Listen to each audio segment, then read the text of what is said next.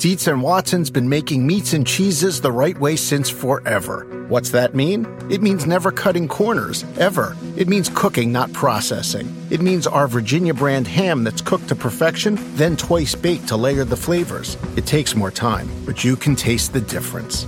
We come to work every day to do it the right way, even if it's the hard way. Because if it's not right for us, it's not right for you. Dietz and Watson, it's a family thing since 1939. This is the story of the one. As a maintenance engineer, he hears things differently. To the untrained ear, everything on his shop floor might sound fine, but he can hear gears grinding or a belt slipping. So he steps in to fix the problem at hand before it gets out of hand. And he knows Grainger's got the right product he needs to get the job done, which is music to his ears. Call, clickgrainger.com, or just stop by. Grainger, for the ones who get it done. Welcome to the Peter King Podcast, where I try to educate you a little bit about football and a tiny bit about life. This week, I've got Los Angeles Rams quarterback and MVP candidate Jared Goff. I've got one of the most intriguing stories of this NFL season, and if you haven't heard it, you've got to listen to it. Denver Broncos tight end Jake Butt. And we'll also be joined by Booger McFarland who's in that funny contraption on ESPN Monday night games, hovering above the field, commenting about games like the third guy in the booth. But he's not on the field, he's not in the booth. He's in some funny contraption 10 feet above the field. And you'll hear from Booger as well.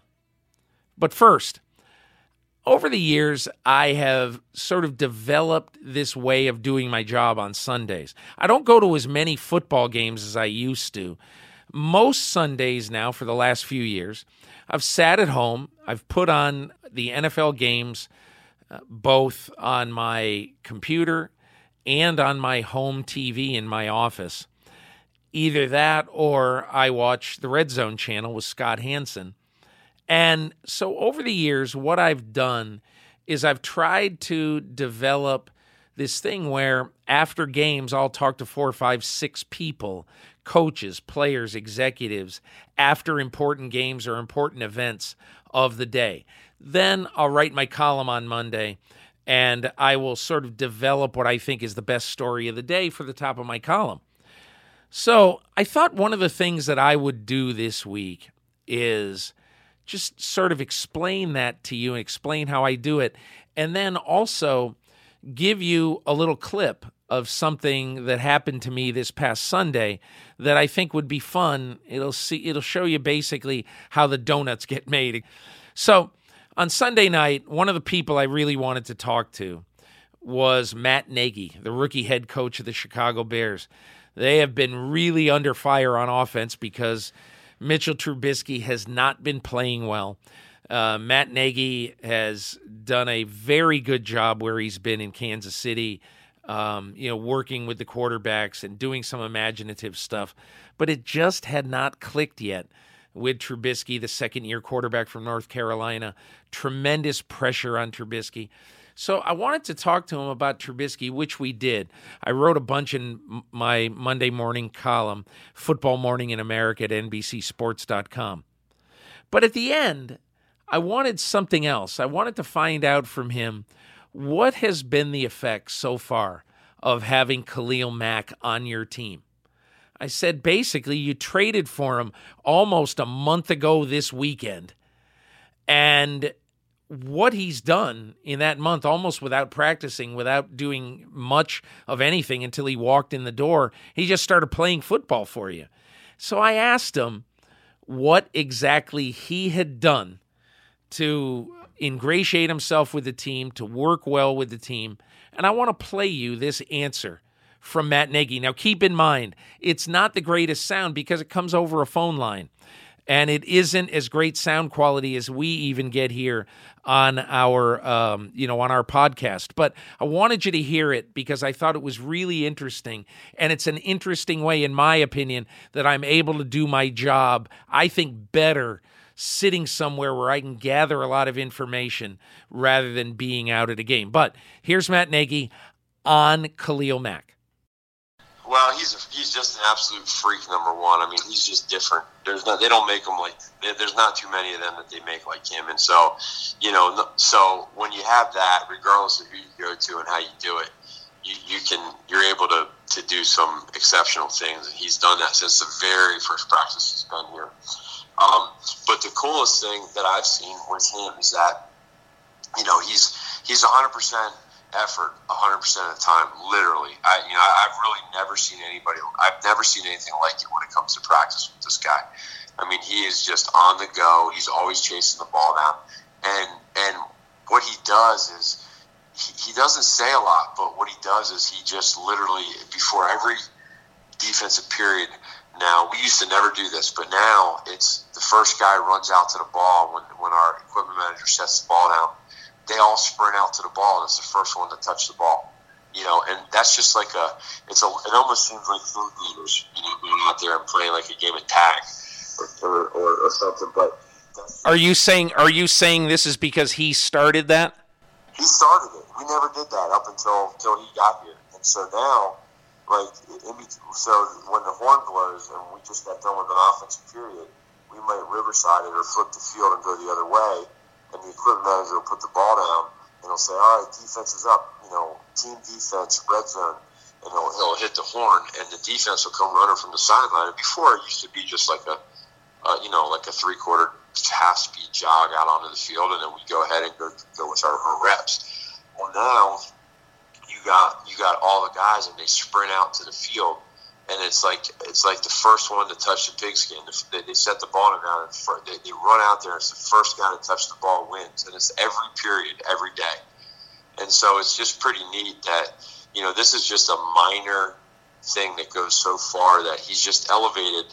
He's brought another element to this defense, and, and we were already a good defense. And then for him to to come in here and from day one just do this, just practice the way he practices, and and sit in meetings and take notes the way he takes notes. And, and I mean, he helps out our backup tackle who's on the look team when he goes against them every play. If he sees this kid set the wrong way or, or make the, you know, do something with his technique as a tackle, he'll tell him, hey, you might want to think about this as I go ahead with this move. You know, this might help you. I mean, that's unbelievable, you know? And so it's just, um, and it's not just every other day, it's every day that this goes on. And so I've never seen anything like it. I've never seen one person elevate everybody else around him as much as this guy does. And then on top of all that, he's even a better person. So it's just, it's just, uh, it, it's, it's truly unbelievable. Wasn't that interesting? I found it really interesting to talk about the impact that Khalil Mack has had on his team. And the reason I wanted to give you a little bit of knowledge about not only how I do my job, but but something that I found really interesting that hadn't made its way into my column. And I kept wondering, I'd really like to get this out because I, I just think it's so interesting about Khalil Mack's impact early on with the Chicago Bears. So now you know. Now you know a little bit more about Khalil Mack and what he's done. And now you know a little bit more about how I do my job on Sunday nights. And hopefully that was kind of fun for you. Anyway, let's get to our first conversation. Had the chance to speak with Jared Goff, the MVP candidate of the Los Angeles Rams, talking about the first four weeks of his NFL season. Back on the Peter King podcast, happy to be joined by Los Angeles Rams quarterback Jared Goff, who has catapulted himself into the discussion for most valuable player, which if the season was one month long, wouldn't that be great? But the season, unfortunately, is four months long. So, Jared, you're just going to have to keep doing what you're doing. Yeah, you know, I guess so. It's it's got a few more games to go this season. Got a lot of work to do. Um, well, thanks a lot for for joining me this week, and I, I I guess I'd like to go back and do a little bit of history first, because I think one of the things that is most interesting about you is that when you first came into the league and you played your first year, obviously, under the previous re- regime of, of Jeff Fisher. And I think at the end of that first year, you had a 72.7, I think, quarterback rating, something like that. Um, but but so you, you you had a you had a lot of people wondering about whether you were really going to be good. When you're the first player picked in a draft, there's a lot of pressure on you. So around the time that there was this coaching change, I just want to know were you questioning yourself even remotely about whether pro football might be a little bit harder than you bargained for?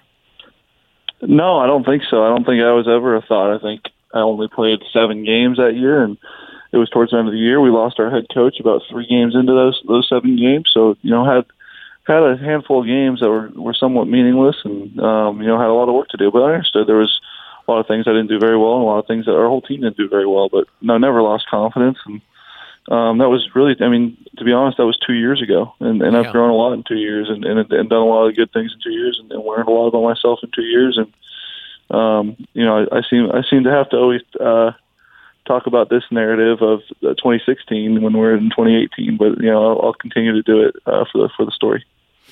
Um, so I I think one of the things that's been interesting about this season is just to watch uh, how much fun you guys look like when you're having when you're playing football. So I want to go back. Yeah, and, it's, it's been fun. Yeah, I want to. I want to just ask you about your your first couple of meetings or your first memory of coming across Sean McVay. Tell me where it was, what happened, what did you think, and when you walked out of there, what were you thinking? Yeah, you know, I, I remember meeting him uh, prior to them hiring him briefly. Uh, you know, just got, got a chance to say hi to him and, and sit down for I think maybe 15, 15 minutes to 30 minutes and just chat. And he was great. Um, you know, in the, those first impressions, you get a good feeling about his energy and, and what he knows and how smart he is. And, and that's just only continued to grow as time has gone on and, and me further understanding him and who he is as a coach and as a person and um, how great he is for our organization.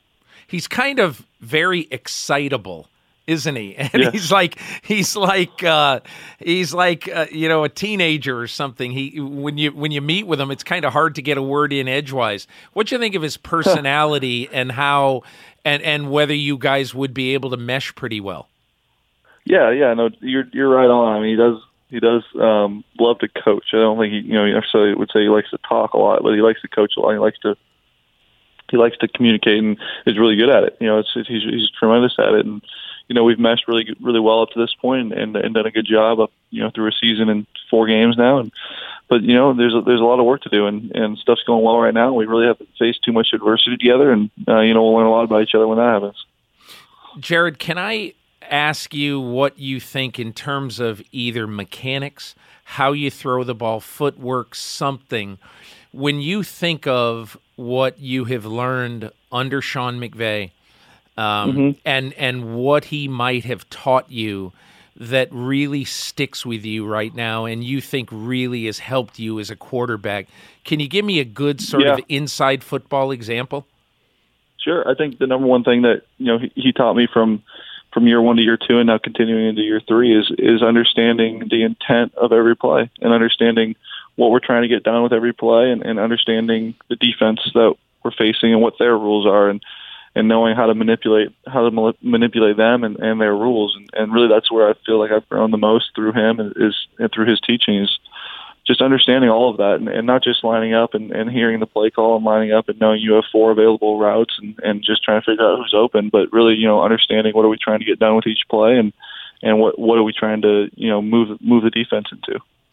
I think the other thing that has been interesting to watch about you is and and look, you obviously have some very good weapons, but your accuracy, especially in the last three games, has been simply remarkable. It's got to be up around 80%. But in watching the Thursday night game against Minnesota, the one thing I saw is you really are not afraid to make the tight window throws. You know, your throw to Cooper Kupp in the in the back corner of the end zone, you know, on the run, your throw to Brandin Cooks at the goal line.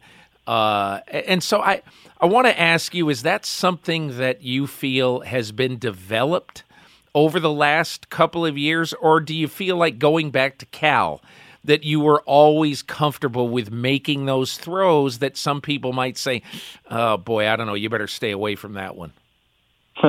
you know, I've always I've always been comfortable with it. I think I've always had pretty good accuracy, and I, and I think it's something I've really focused on in the last few years is how tight these windows are transitioning from college to NFL, and, and how much harder the throws are, and how much more anticipation you need, and that's definitely something I've focused on, and, and understanding that you know if there's a if there's a defender on the receiver, you can put the ball out in front of them and throw them open, and different things like that that I've continued to grow and continue to learn, and um, you know feel good with it. I think in that game on Thursday, you know, there's some times where you're where you're kind of in the zone and, and, and feeling feeling every throw you're throwing, and take a little bit more chances than you usually do, and, and that was definitely the case. I, I want to ask you specifically about the throw to Brandin Cooks. When I watched mm-hmm. that, when I watched that throw, Brandin Cooks was tightly covered on that play. It was single coverage, but he was tightly covered on that play. And I think if as I looked at that play, if you threw the ball 57 yards in the air, it was going to be too far. If you threw it 55 yards in the air, it was going to be knocked away. That ball had to be 56 yards in the air and it had to be right on target. Take me into your head a little bit that eh, why you made the decision on that play. And, and, for those who can't envision this throw, you know, if you can, go back and just look at this throw. You'll be able to find it on YouTube or anywhere, sure. NFL.com. But the throw I thought was so remarkable because it it couldn't have been 10 inches any other way because Cooks just wouldn't have caught it. So take me into your head as to why you decided to make that throw. Sure, I'll, I'll give you the whole story here. So the previous play, Xavier Rhodes got a personal foul, um, and we got a 15-yard penalty, so they took him out of the game. Uh, the very next play, we understood that they were probably going to lend presence to that side, having a different corner in.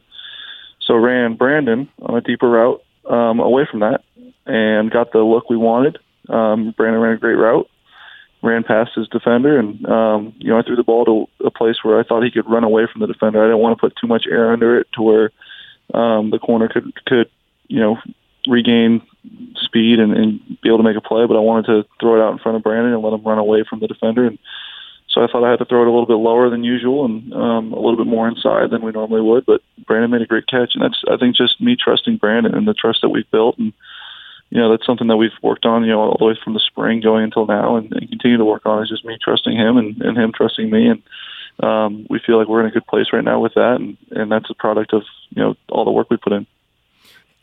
You know, I'm, I'm with Jared Goff, the quarterback of the Rams. Jared, I, I wonder, you, uh, there's a lot of quarterbacks when you watch them after a play like that – you know, and I'm thinking back to sort of the Brett Favre reaction, the what the reaction of a Baker Mayfield would be. Um, you know, they'd be jumping around like a Tasmanian devil. You pretty much are kind of all business. Your coach isn't after you make a throw like that, but you're pretty much all business. And I wonder, have you have you always been sort of this even keel guy, and where do you think it comes from?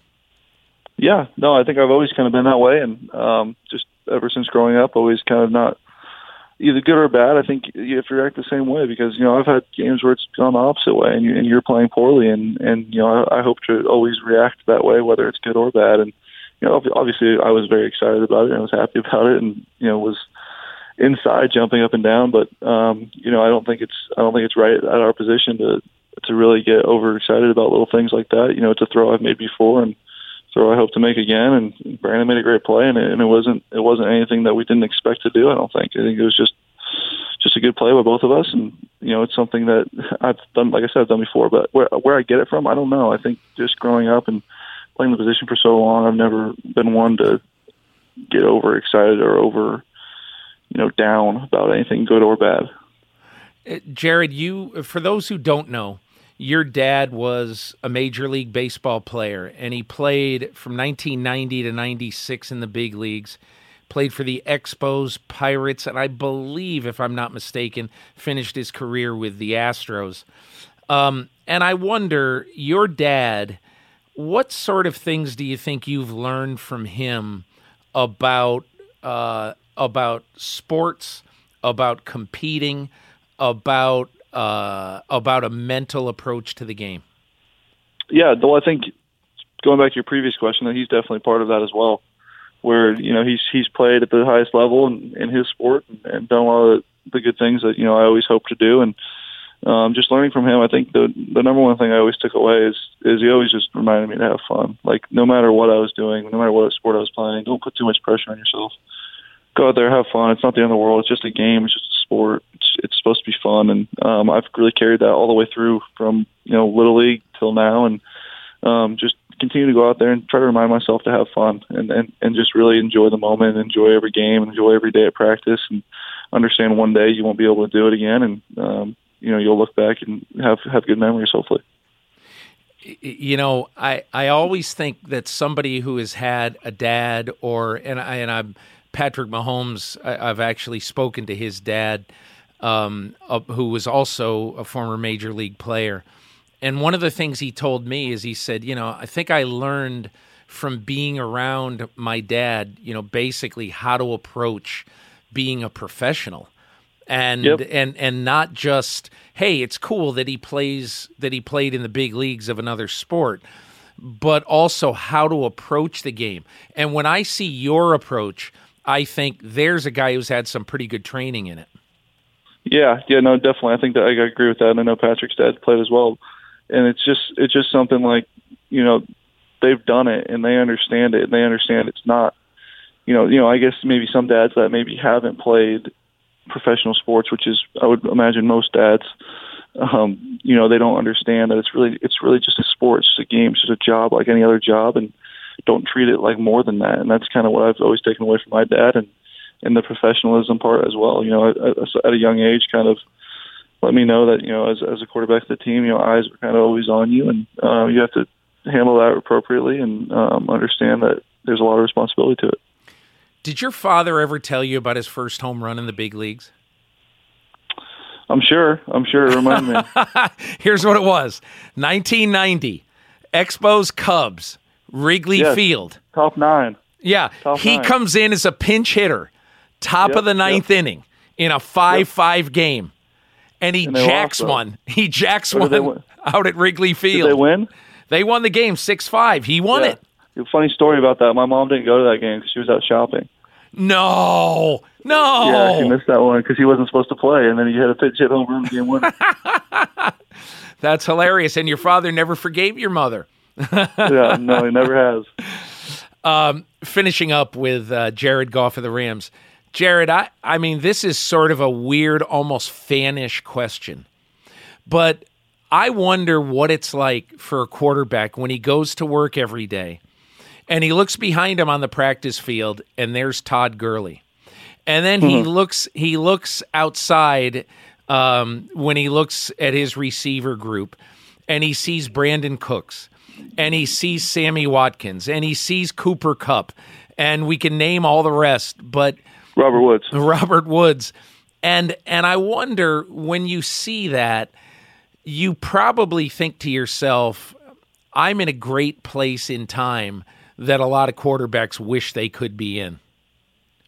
No doubt. I think, you know, every day you kind of are appreciative of that and, and I understand I, I've seen both sides of it. I understand when it's good and I understand when it's bad and you know, right now I'm very fortunate to have those type of guys around me and um including the including the line, which I don't think it's talked about enough is the entire line has done such a great job this year with not only the run game and the pass game, everything, communication, and, and, and they're playing at such a high level right now, and, and they they're the ones that are able to give me time to get the ball to Robert and Brandin and Cooper, and then give Todd the holes to run through. And, and where Todd scores three touchdowns in a game, and, and you know he gets he gets the praise, and I get the praise for the you know touchdowns I had last game. But it's really it's really those guys up front who are doing that, and it's really you know what I look around at, like you're getting at, and I know how fortunate I am and how lucky I am to be in this position and try to take advantage of it every day.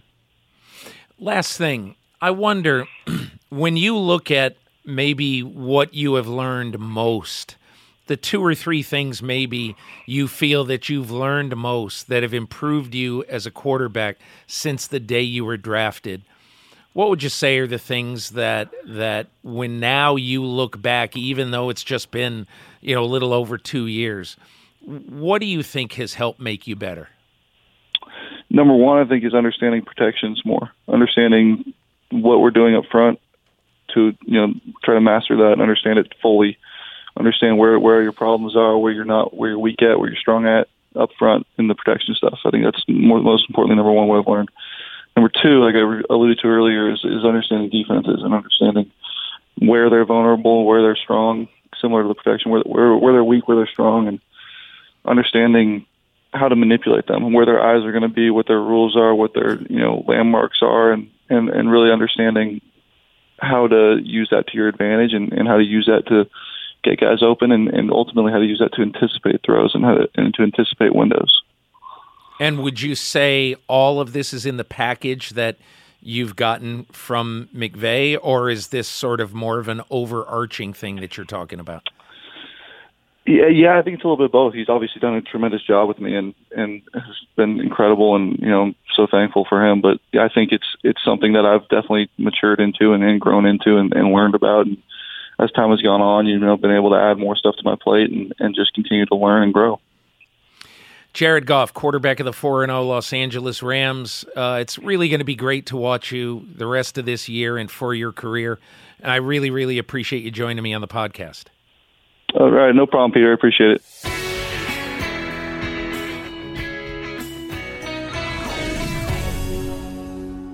You know you've done it. Found a photo of yourself five years ago or at college and thought, I look so young. You know, I've never done that because I still, at 61, am vintage Peter King. I've never looked better in my life. But I digress. So you look at that photo and you say, Where did that guy go? How did I get all these wrinkles? Now, I don't say that, but that guy does. Anyway, some things get better with age. Wine, for example, or maybe a nice single malt scotch. Unfortunately, not the case when it comes to your skin and especially your face. Most guys don't do nearly enough for their skin despite all it does for them. Soap and water are just not enough to prevent aging. But there is something you can do in the fight against aging, and it's staring you in the face. Forhims.com. F O R H I M S.com. That's a one stop shop for skincare, hair loss, sexual wellness for men. HIMS connects you with doctors online who will evaluate your skin needs, and they can also prescribe you a custom anti aging treatment. All you need to do is take a couple pictures and answer a few questions. No more awkward in person doctor visits, and the products are shipped directly to your door. It's your skin. Do you want to be a face in the crowd or the face in the crowd? Order now and save $20 off your first month of HIMS anti aging kit. Lock in those looks now and get your first month of anti aging for $20 off go to forhims.com slash king sc. That's F O R H I M S dot com slash K I N G S C. Forhims.com slash king sc. Dietz and Watson's been making meats and cheeses the right way since forever. What's that mean? It means never cutting corners, ever. It means cooking, not processing. It means our Virginia brand ham that's cooked to perfection, then twice baked to layer the flavors. It takes more time, but you can taste the difference. We come to work every day to do it the right way, even if it's the hard way. Because if it's not right for us, it's not right for you. Dietz and Watson, it's a family thing since 1939. Start clean with Clorox because Clorox delivers a powerful clean every time. Because messes happen. Because.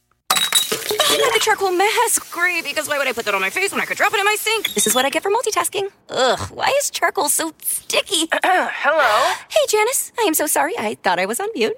no, we don't need to reschedule. I'll just stay off camera. Ooh, yeah, that happens. So start clean with Clorox. Use Clorox products as directed. If you went on a road trip and you didn't stop for a Big Mac or drop a crispy fry between the car seats or use your McDonald's bag as a placemat, then that wasn't a road trip. It was just a really long drive. Ba-da-ba-ba-ba. At participating McDonald's. And now my conversation with Denver tight end Jake Butt. Back on the Peter King podcast, really happy to be joined by a tight end for the Denver Broncos, Jake Butt.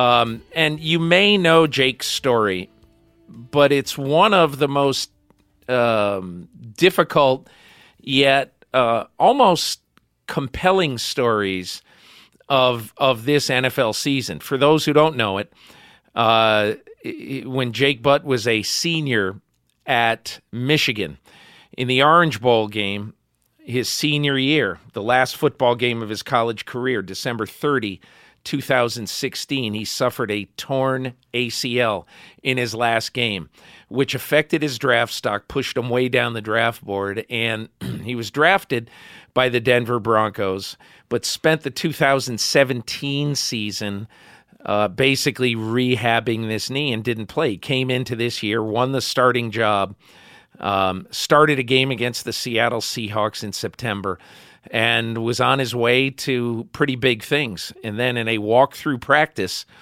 uh, at the end of September, uh, he tore his other ACL. And one of the reasons why I wanted to have him on is not to say, hey, man, woe is you. And man, this must really uh, be lousy. And I could think of some other words to use. But uh, the attitude that that Jake Butt has had since this has happened uh, just kind of blew me away. So we're going to talk about that uh, in this conversation. And Jake, thanks a lot for joining me. Yeah, I appreciate you joining or uh, bringing me on here, and I'm glad we're not doing the "woe is me" thing. Uh, trying not to surround myself with anybody that's that's feeling sorry for me or feeling sorry for themselves right now. It's not healthy for anything. So uh, I'm excited to share my story a little bit here with you. So um, I want to just do one quick history lesson. Okay, when you yeah. tore when you tore your ACL at the end of your college career if I'm not mistaken, that was the second time you tore that particular ACL. It was your right one, right? Yeah. Yep. Okay. Yep. I had previously torn it my sophomore year, so right after my freshman season at Michigan. Okay. And so uh, when that happened that day uh, in South Florida, uh, what was your feeling when they told you that you had torn your ACL? You had to know that that was going to seriously affect your draft stock. Oh man, it freaking sucked. Um, man, it's good way like, to put not it. sugarcoat this thing. You know, I, it sucks. This every time sucks, but uh, I, I can kind of just remember laying down on the field after it happened, and I mean, I knew it right away. Just I every time I've done it, even my first time when I didn't know what it felt like, I, I knew it. You know, it's funny how your body works like that. But first, I'm laying down on the field, just like, oh, you got to be kidding me, because it was it was the same year that a lot of people were sitting out of the bowl game. A lot of uh, a lot of people were asking me whether or not I was going to sit out. I never crossed my mind to sit out. I was playing all the way, you know. Um, but I kind of get back to the locker room, and my mind was racing. Man, I was just like could not form a clear thought after it and um, I about kind of felt sorry for myself about 20 minutes, and then I realized how like unproductive that was, and how it was only making things worse. My mom was crying, my brothers were crying. I kind of just looked at them. I said, "All right, you know, we're done with this. We're not crying anymore." I asked for a piece of paper. Um, somebody gave me a piece of paper and a pen, and I started trying to form a plan. You know, I think I always felt like if you you know put a put a pen to paper and start forming a plan, it can kind of ease your mind a little bit. So I started figuring out, you know, where where where are my options for surgery? Where are my options for rehab? You know, when are we doing the MRI? What what how's this going to affect? I wanted to make sure that I had some insurance taken out. I wanted to make sure that that was that was still going to go through. My dad figured out that it was, which you know helped helped a little bit of it, knowing that I'd be covered a little bit. And kind of once I started forming the plan, it was it was full speed ahead. I was just kind of relieved that I now knew what we were going to do and I now knew how to attack it. So why sit there and feel sorry about myself? It's not going to heal my ACL. The only thing that's going to heal it is work. So let's get to work. When you were drafted in the fifth round by the Broncos, were you angry, relieved, happy? What was your emotion on day three of the draft in 2017? I mean, it was bittersweet. Uh, I was finding comfort knowing I, we had a really good Michigan team that year. So I was kind of living through my teammates. I think we had two go in the first round. Then we had like a couple guys drafted on day two. And for me, I didn't know. I probably would have went day one, day two had I not been hurt. I didn't know if I was going to go day two or day three. So the the part not knowing kind of pissed me off, and having to go to sleep at night uh, after day two, rounds two and three, not knowing where I'd be, and kind of feeling a little disrespected. You know, it kind of pissed me off, but um, once I found out I was going to Denver and I knew I was going to a world class organization and um, with a great team, a uh, historically great team, you know, I was relieved knowing that I was going to be in good hands. Can you sort of take me onto the field with you when you started your first NFL game in September and what that felt to a kid from Ohio who grew up just loving football? Yeah. Yeah, uh, you know, a lot of people ask me, you know, is there butterflies? Is, was there a big moment? You know, what were you thinking? And to be pretty honest with you, it, it never crossed my mind that I was, just, you know, like overcoming. I didn't really take too much time to reflect on it of how much I was overcoming and how big of a deal this was to come back from two ACLs and start, you know, in my first NFL game. Um, I kind of thought about it on the drive into the stadium it got me a little emotional, but I think more than anything got me fired up to play. And then once the the the first snap, you know, I ran out on the field. It was just business as usual. I'm just on the field playing football. I'm not really thinking about anything else other than my job and you know trying to win the game. Um, and I don't want to relive uh, this particular nightmare too much, but I just I'm like probably a lot of people who like football. And, uh, you know, I've never met you before, I don't know you at all. But when I saw that you were injured in a walkthrough, uh, you weren't even injured in a game. You weren't even injured in a you know a practice or a training camp where you might have got hit or whatever. You get injured in a walkthrough. I, I just thought that's that's that's cruel. That's downright. All right. Cruel. Well, I got yeah, I got to clear some things up. Yeah. I don't know how. I mean, people were telling me that I tore my ACL before I even met the doctor, which is crazy. So I don't know how this whole narrative got out that it was a walkthrough. It wasn't a walkthrough. Oh, it wasn't um, a walkthrough. We had no. Okay. No, no, I need to clear that up. I'm Good. I'm glad you here. did. You know, come on. No, I'm not that soft. All right, I didn't step on a pebble and tear my ACL. It's not like that. No, I was I was running down. It was special teams. It was right after we warmed up. We had finished our walkthrough. It wasn't you know, I'm not running a 40 yard dash, but I'm running at a good clip, probably 70, 80%. Made a reactive cut, kind of, my, my, my cleat did, didn't really get stuck in the ground. It kind of slipped a little bit in the ground, and my knee, when it slipped, my knee buckled. And I knew right away. I just laid on the ground and just kind of in disbelief, like, geez, man, like, I, I can't believe it. You know, I just really couldn't believe it. Um, and about like a minute or two passed, and they were doing the test, and I knew what it was. So I was just like, all right, told the train they're asking me if I could walk. I was like, yeah, please, like help me up. Let's let's get off the field, man. I kind of felt like I was being a distraction um, to the team and taken away from practice. I'm like, let's get back to the locker room. So he helps me up, and you know, I kind of just tried to play it cool for my teammates and my coaches and the people that cared about me. So I just kind of I walked off the field. You know, I walked off and. You know, if you saw me walk off the field, you might think I pulled a hamstring or something or sprained an ankle because I, I I wasn't walking like anything was seriously hurt and I kept my cool really well until I got into the, the training room and then kind of let it loose, said some things I probably shouldn't say on this podcast, punched a couple walls, um, started, you know, trying to process what really had happened. Um, and it didn't end there. You released a statement, and partial, the partial, uh, in in part rather, the statement read, I'm hurt, upset, disappointed, and I'm also blessed. Since yeah. since the injury, I've been lifted up in prayer and loved by so many family members, close friends and fans. And then you go on to say in this, I was asked if I plan to continue playing. Frankly, for me, there isn't another option. And to those who yeah. say he's finished, stop playing now, thank you. So mm-hmm where did this attitude come from? Uh, I think it's just it's it's how I've been my whole life. Um, I I don't know that it's something that can be taught or learned. I think it's something that you got to be born with. Um, and it's just kind of how I've always been. I've really always been motivated by people doubting me. Um, I was a really skinny kid coming out of high school. I was uh, good tight end, but I was skinny.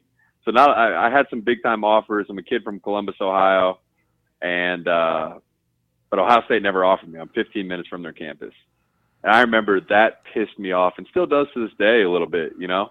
And that that was free motivation for me here, there, and that's that's something I carry with me every single day. I mean, after my second ACL in the bowl game, people people were counting me out then, you know, saying, "Oh, he'll, he'll never be able to do anything." You know, why why even draft this guy? Why even take a flyer? Know, I I save things like that. I make a uh, imprint in my in my memory. You know, like I don't want to forget that because every time I'm feeling down on myself, like I just I know how sweet it tastes to prove people wrong.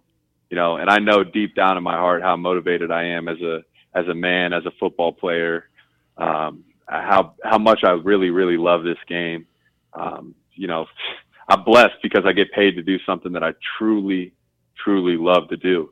And there's no one out here that can stop me. What did John Elway say to you? Man, he uh, he called me that night. Uh, he was in the he was in the training room after it happened, and honestly, I think he wanted to shake my hand or you know give me some words, but I just I couldn't even look him in his eyes, uh, just because I, I just felt like I I let some people down. You know, I felt like I let the team down obviously, you know, it wasn't my fault, but can't. I wasn't thinking of that at the time, but you know, I was really, really making sure that I wanted to, you know, go and shake his hand and you know tell him that I saw him and I appreciate him coming in to check on me. Um, but he ended up calling me that night actually, and uh, he just said, and th- this was the biggest thing for me. Just John Elway and Joe Ellis, uh, Vance Joseph, uh, Matt Russell, all the, the whole coaching staff reached out to me and all really had the similar things that, listen, first off, they just love me, uh, the character that I have, the the man that I have, the man that I am, the the way I approach this game, and the way I approach every day. They they love that, and that's something that whether you're hurt or not, that doesn't change. But but they love me as a football player too. They love my potential. They love what they saw me on the saw me do on the field so far this year, and that this injury doesn't change anything. Um, that they want me still around the building. They want me, you know, in the locker room, you know, being a positive influence on the team and um, you know, that just meant a lot to me knowing that, you know, this was my third one, but they still believe in me. They still stand behind me. They're going to stick behind me through this recovery and give me the chance to, you know, get healthy and go out here and contribute to this team next year. Jake, you're 23 years old. You've now had three torn ACLs. The only person that sort of reminds me of you a little bit is that Thomas Davis of the Carolina Panthers, the linebacker, tore his ACL three times and he went on since his third ACL tear. He's had five very good years in the NFL. So, do you mm. still believe that with medical science the way it is, that you can get this fixed and that you can come back and have a significant career in the NFL? Yeah, I mean, I don't, I don't, I don't just believe it. I know it. You know, like this.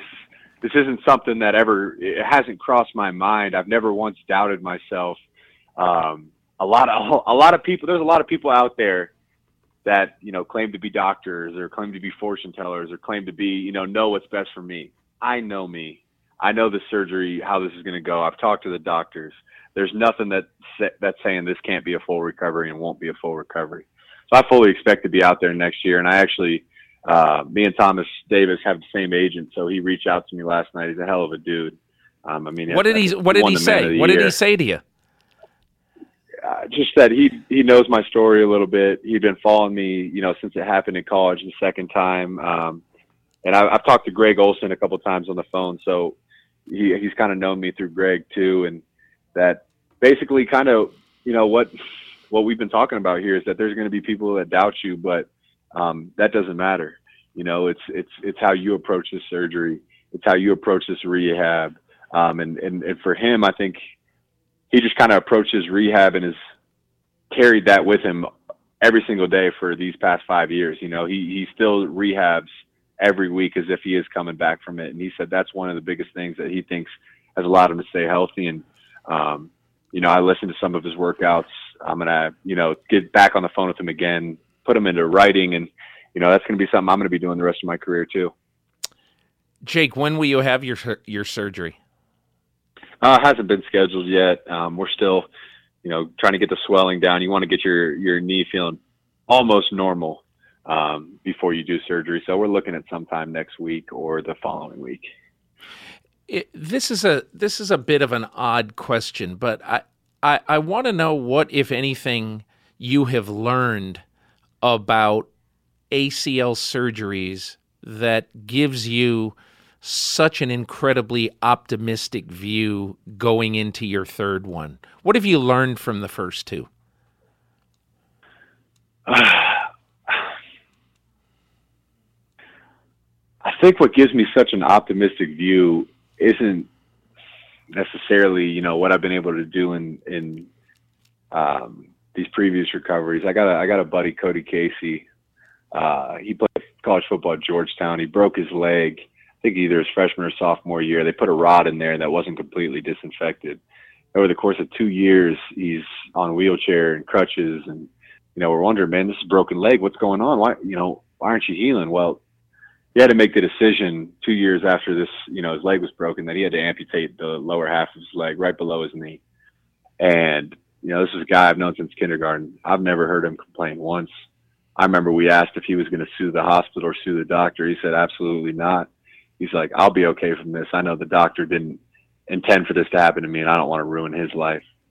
Um, ends up going on to return kicks for his team that following year. He was returning the kick returner for that team with a prosthetic leg. Um, and I've never heard him complain once. And I just think that no matter what happens, I'm to be all right. You know, I'll be all right. No matter what happens, I'll be able to, you know, continue my life. Life goes on. They're to fix my knee. I'm going to be out there playing next fall. And, uh, I'm going to have a full leg. My buddy's over here with half a leg and, uh, I've never heard him complain once and he's living his life to the fullest. So I know if he's doing that, no matter what happens to me, I'll be all right. I I want to just ask you this again in a slightly different way, but you got to tell me where this comes from. You got to tell me your home life, your parents, your grandparents, you're somebody who you in your life you think has really helped you get your mind right and get your head to where it is today. I I'm freaking blessed. Like when I tweeted it, I'm blessed. I just I look around me of the people that I'm close with, of my family, my parents. Both of them, both of them were just out there this whole entire weekend, cleaning my house, organizing it, making it ready for somebody that's going to be on crutches for a little bit. I mean, that's it at the you know, just it wasn't a hesitation. They were out here, you know, right out here to take care of me. I got really good friends that I still keep in touch with from high school with that keep me accountable, that keep my head up, man. I, I ended up FaceTiming them that night after it happened. And we stayed, there was six of us. We were on the FaceTime for two hours, just, just talking, talking about life, talking about, you know, positivity, sharing Bible verses with each other, praying for each other. Um, I got great teammates out here in Denver. I got great teammates in, in from Michigan, great coaches, um, lifelong friends. Just I've surrounded myself and people have surrounded around me, just great, great people that that have that already have this mindset and that have been through different things that that lead by example. And uh, you know, when you're surrounded by so many great people, you you kind of you hold yourself accountable because you that's the standard. Jake, when your story is written 15 years from now, when uh, when you finally walk away from football for the last time, what's that story going to say? Man, it's gonna be a hell of a story. uh, I, I just, I just telling them today, man. I'm like, someone find me an author. All right, we got to start getting this book written right now. like, let's let's get the let's get it let's get it going right now. But uh, it, it's gonna be a hell of a story, man. It's gonna just be one of resilience, one of just never wavering faith, um, of hard work, of just constant belief that I can do this you know, I can become a great football player. I, I, I know I have so much more to give this game, and uh, I, I just love it so much. So um, I just, I'm just excited, man. I, I, I was thinking about this this morning, and part of the reason I love football so much is that it, it you you wake up every single day, and football demands the very best out of you. You know, you could be a little tired, you could be a little sore.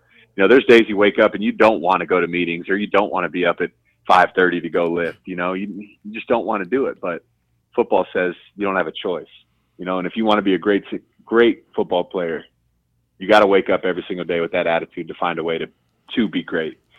And this is just another challenge, the same way football challenges me every single day. This is just another another challenge for me, and I love a good challenge, man, because it forces you to be at your very very best. And there's going to be days where I mean, shit, crutching up and downstairs, you know, showering, taking care of my dog, doing things around the house. It's freaking hard right now. I'm on crutches. You know, I got one working leg. My freaking right quad is on fire right now from uh, putting all my weight on it, you know, but it forces me. I can't complain. It's not going to help. It's not going to help me. I can't, you know, whine or say, woe is me. It's just going to force me to go do it, man. And I just think I'm sharpening my mind every single day and sharpening my, my, my body every single day so no matter what, I mean, I've been thrown into the fire, you know, three times now with this ACL and come out a better man every time. So this third time, I just think bigger things are ahead. I think it's going to be a really special recovery, and we're going to have a hell of a story to tell. What kind of dog do you have? Got a Bernese Mountain Dog. Oh, a big dog. Big boy. Yeah, he's taking a little nap right next to me right now. He's, he's seven months, but he's freaking huge. So he's been helping me out a lot too.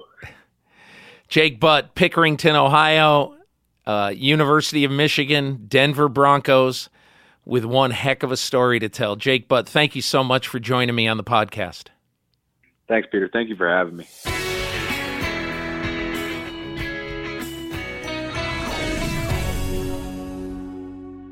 Can I tell you about my new favorite thing at home?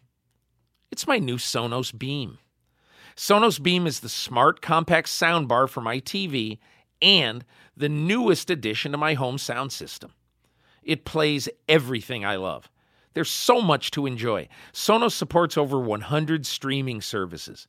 I can even use AirPlay to enjoy music and my favorite shows from my iPhone or iPad. Not only does it have all the streaming I need, but wait until you listen. Its sound is brilliantly clear. Using my beam fills my living room with such great sound. I can enjoy detailed stereo separation for music, plus crystal clear dialogue for TV and movies. And I can't believe how easy it was to set up. No crazy wiring. Beam connects to my TV with one cord, and it syncs with my remote. And even better, the Sonos app made it so easy to set up. Now, I first found out about Sonos from my daughter who lives in San Francisco. We took a visit there recently and we saw this Sonos operate so seamlessly throughout their house. Perfect sound quality in every room. You want to listen to NPR in the kitchen? Fine. You want to listen to music in the other room? That's fine. You want to watch TV in the other room? It's unbelievable how many different ways that you can enjoy Sonos Beam. And here's something I wasn't expecting Amazon Alexa is built in. I get all the benefits of having Alexa, and I now even have hands free control of my music. I can even use my voice to turn the TV on or off and adjust the volume. I mean, how great is that? So get your Sonos today. Don't wait. Don't you want to listen to music in one room and a podcast in another? or send sound from your TV everywhere so you never miss a second of the action. Create the ultimate entertainment center with your Beam. Sonos Beam. Go online to get yours today. And now, my conversation with Booger McFarland. Once a first round draft pick for the Tampa Bay Buccaneers, but now at 40, along with Lisa Salters, a sideline reporter on ESPN's Monday Night Football.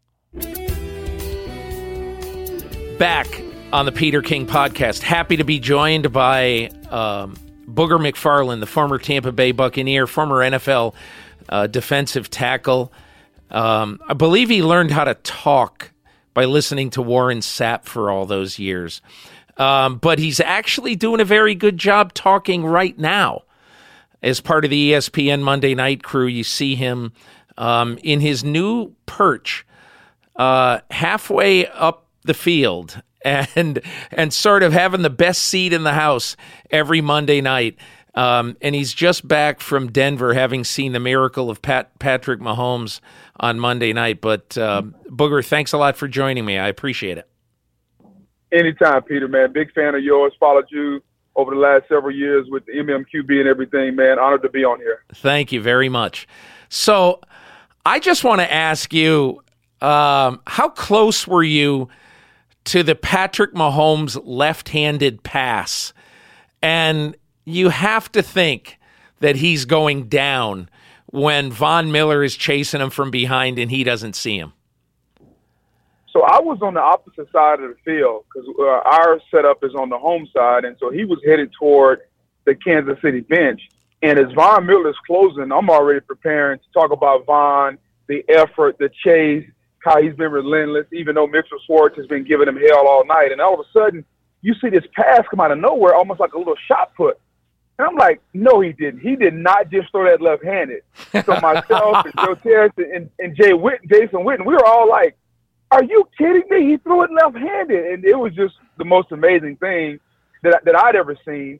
Not the fact that he threw it left-handed, the fact that in a moment in that game where you're trailing in the second half at Mile High, that you have the comfort level to throw that pass left-handed. And I, I've heard stories that he's done it at practice, and you know he's thrown no-look slants and things of that nature. But that's at practice.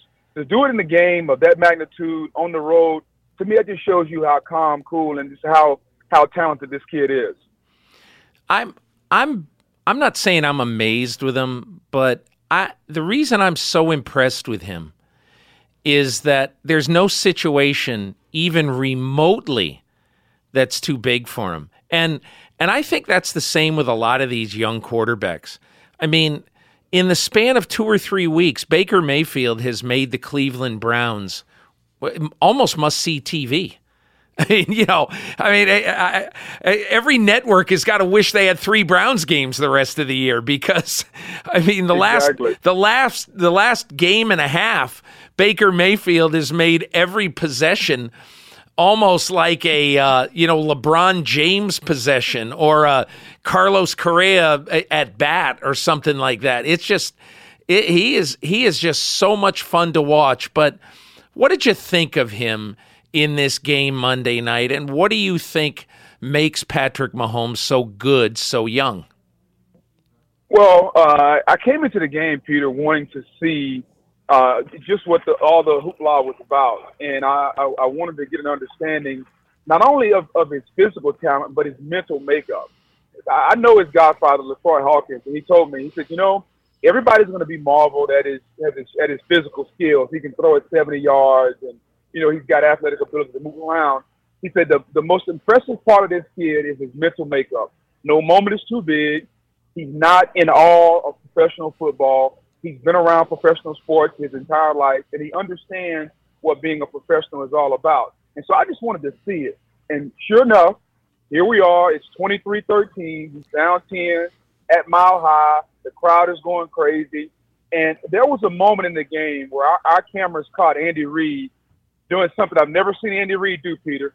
Andy Reid went sat on the bench next to Patrick Mahomes. I I I thought that was an incredible scene because it's yes. it's Andy Reid talking. Uh, uh I'm not. Uh, people don't misunderstand this. Talking as kind of an equal to um, right. to him, and and and and Patrick Mahomes explaining something in depth and Reid listening, and I'm saying this is a really really cool exchange right here because it's something we never seen. Like I, have I've known Andy for forever, and I've never seen him do it, and it was almost as if Andy was saying, "Okay, we finally reached our first moment where things are a little out of whack, things are in disarray. Let me go sit down. He's 22 years old." Let me talk to him and just hear from his point of view what's going on in his mind out there.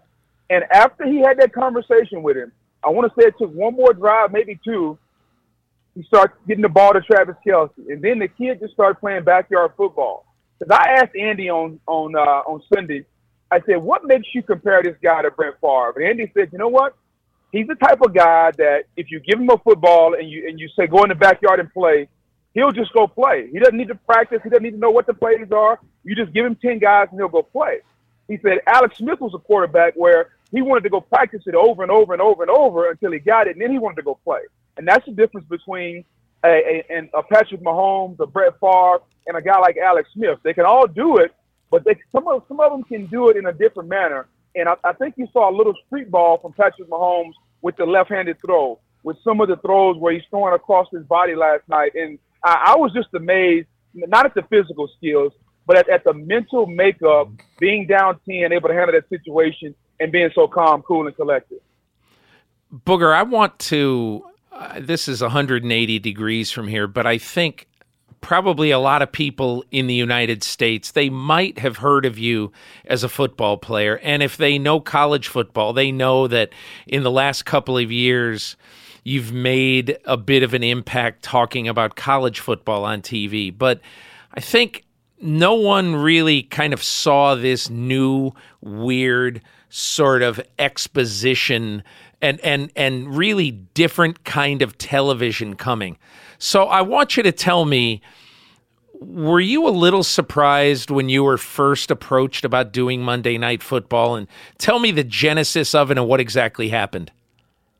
Man, Peter, I was shocked because uh, over the last couple years, some of my bosses have wanted me to call games, and I've always turned them down. And as recently as um, you know, probably about 18 months ago, uh, I, I, turned down an opportunity to do a, a, pretty nice game on in a Saturday night package. And the reason I did it because I, I felt like that I, I wouldn't get the fulfillment of talking about college football, just talking about two teams every week. The enjoyment for me was to be able to talk about a multitude of topics throughout the sport every Friday and Saturday or whenever I was on TV. And so I, I, I kind of like the studio realm. I, I kind of like being in there. And I, will never forget it. It was in March, uh, mid to mid to late March. I got a call. I was on the driving range at Avila Golf and Country Club, hitting some golf balls, just kind of killing time, trying to go pick my kids up from school. And it was some of them ESPN, and they called and said, "Hey, you know, your name was given to us by some of the higher ups, and they wanted to know would you like to try out for Monday Night Football."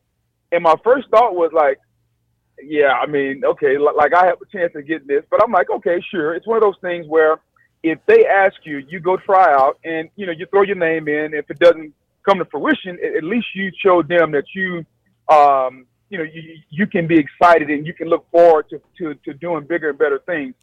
And about two weeks later, I went to Bristol, and Joe Tessitore was the guy that they chose to be the play-by-play guy months ago. And, you know, quick story Joe was also the guy who did my initial audition at ESPN when I got hired for the SEC network. So there was a comfort level with me and Joe. We were like family. And, you know, he told me, say, hey, I'll help you in any way I can, but just know that, you know, um, I'm not making this decision, but I'm to put you in position to sound as good as I know you can sound. And so we go in there and we're calling the Chiefs Titans playoff game that ESPN had this past year.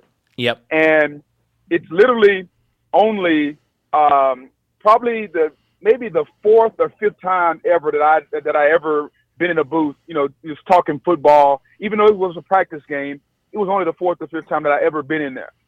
And so we get in there, Peter, and the game comes on, and man, it's just it's rolling, and it's just natural. I'm just I'm, I'm not trying to be anybody but myself. I'm calling the game how I see it. And two hours later, Joe looks at me kind of with that look. He's like, you know, that was good, right? And I was like, like, yeah, it was okay. He's like, no. He said, Bug, that, that, that was pretty good. And, you know, I didn't know whether to take him serious or to take him as, you know, hey, this is my friend. He wanted me to feel good about it.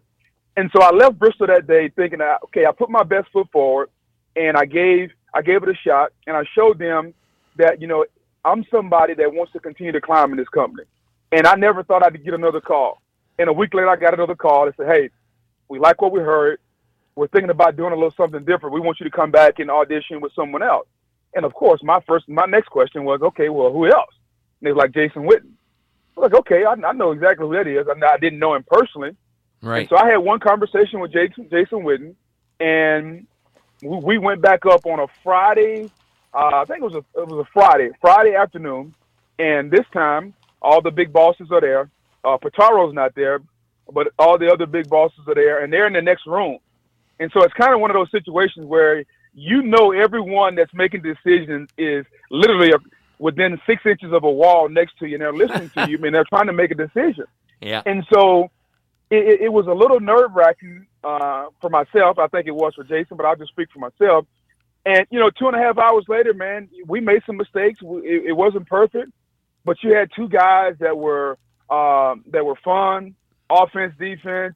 We talked ball. We kind of you know busted each other's chops a little bit, and, and Joe made it very relaxing and very easy.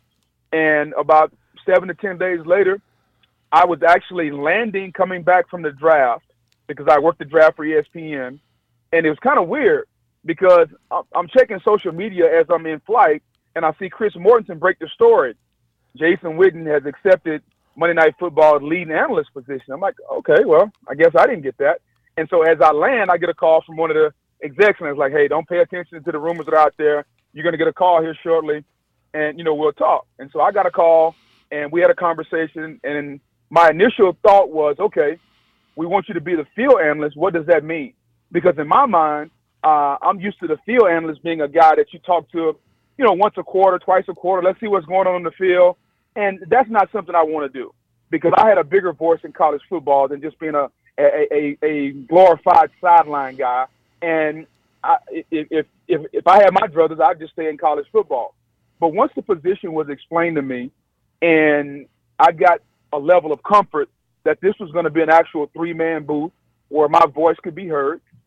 And you, yeah, we want to do something different. We want to create this this booger mobile, this perch, and we're to give you all these these bells and whistles. I'm fine with that. My main thing was, am I going to be able to control my own microphone? Is my voice going to be heard? And can I talk football? I don't care where you put me. You can put me on top of the roof. I could care less because as long as my voice can be heard, I feel confident in my ability to talk football. And so once I got a comfort level of that, um, you know, the creative people came up with the mobile and came up with all the bells and whistles and things. What did you think about that? What did you think about that idea to sort of be on the field but above the field like that to get that view? It's got to be the best view that any football announcer has.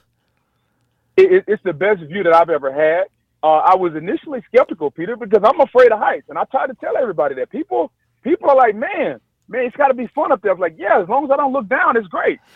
And, are you, you know, still afraid of heights?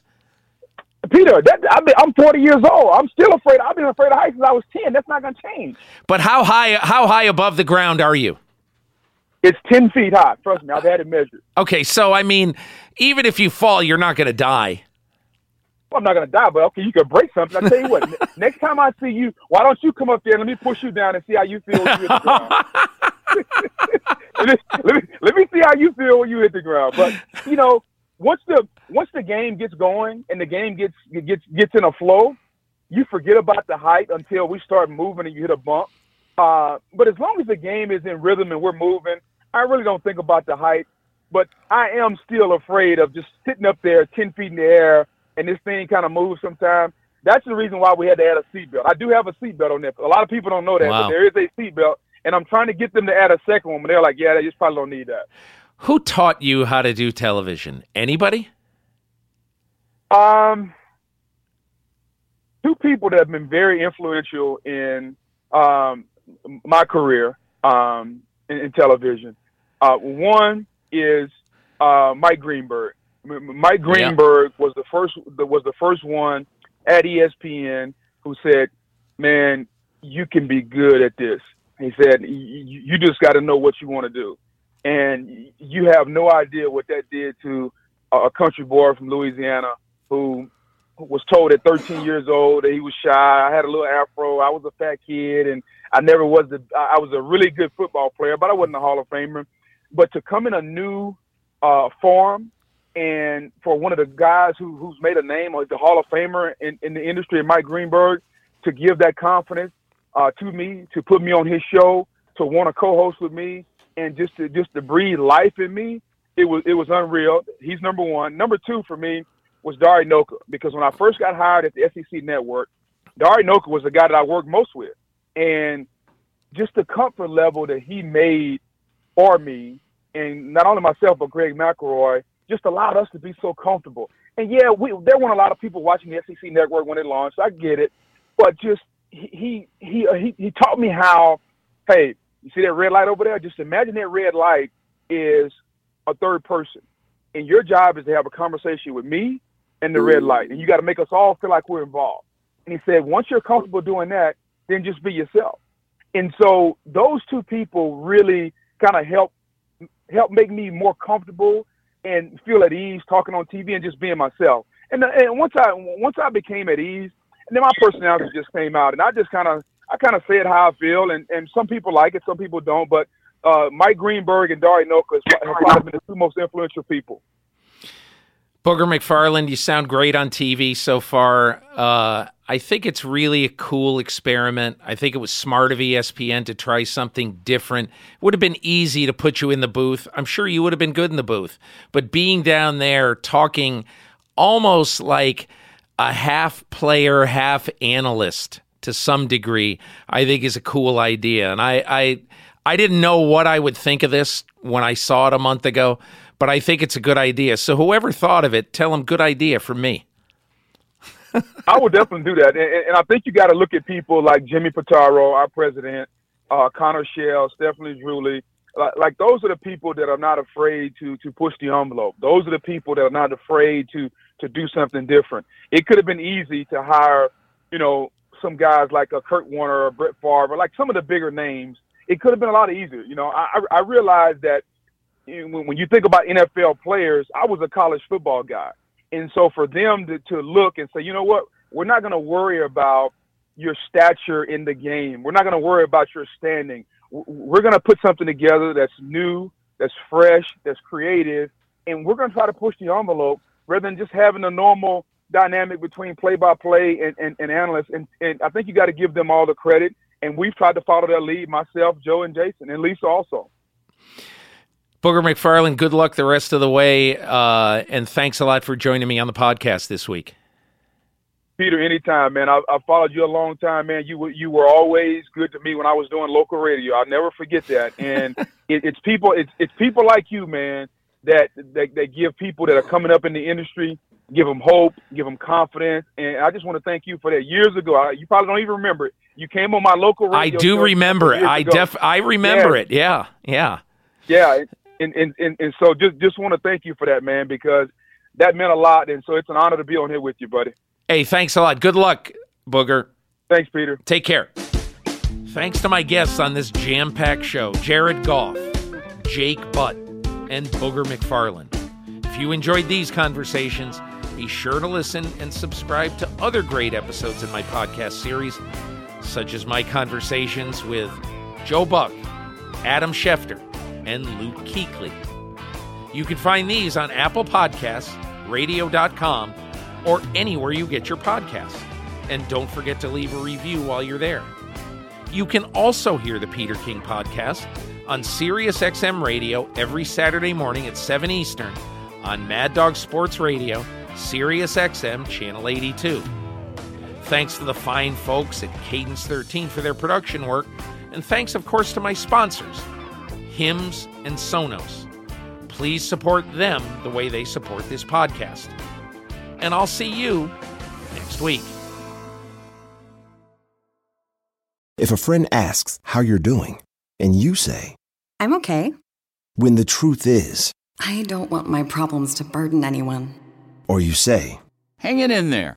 Because if I ask for help, they'll just think I'm weak. Then this is your sign to call text, or chat. 988 for free, confidential support. Anytime. You don't have to hide how you feel. Walmart Plus members save on meeting up with friends. Save on having them over for dinner with free delivery with no hidden fees or markups. That's groceries plus napkins plus that vegetable chopper to make things a bit easier. Plus, members save on gas to go meet them in their neck of the woods. Plus, when you're ready for the ultimate sign of friendship, start a show together with your included Paramount Plus subscription. Walmart Plus members save on this plus so much more. Start a 30-day free trial at walmartplus.com. Paramount Plus Essential Plan only. Separate registration required. See Walmart Plus terms and conditions.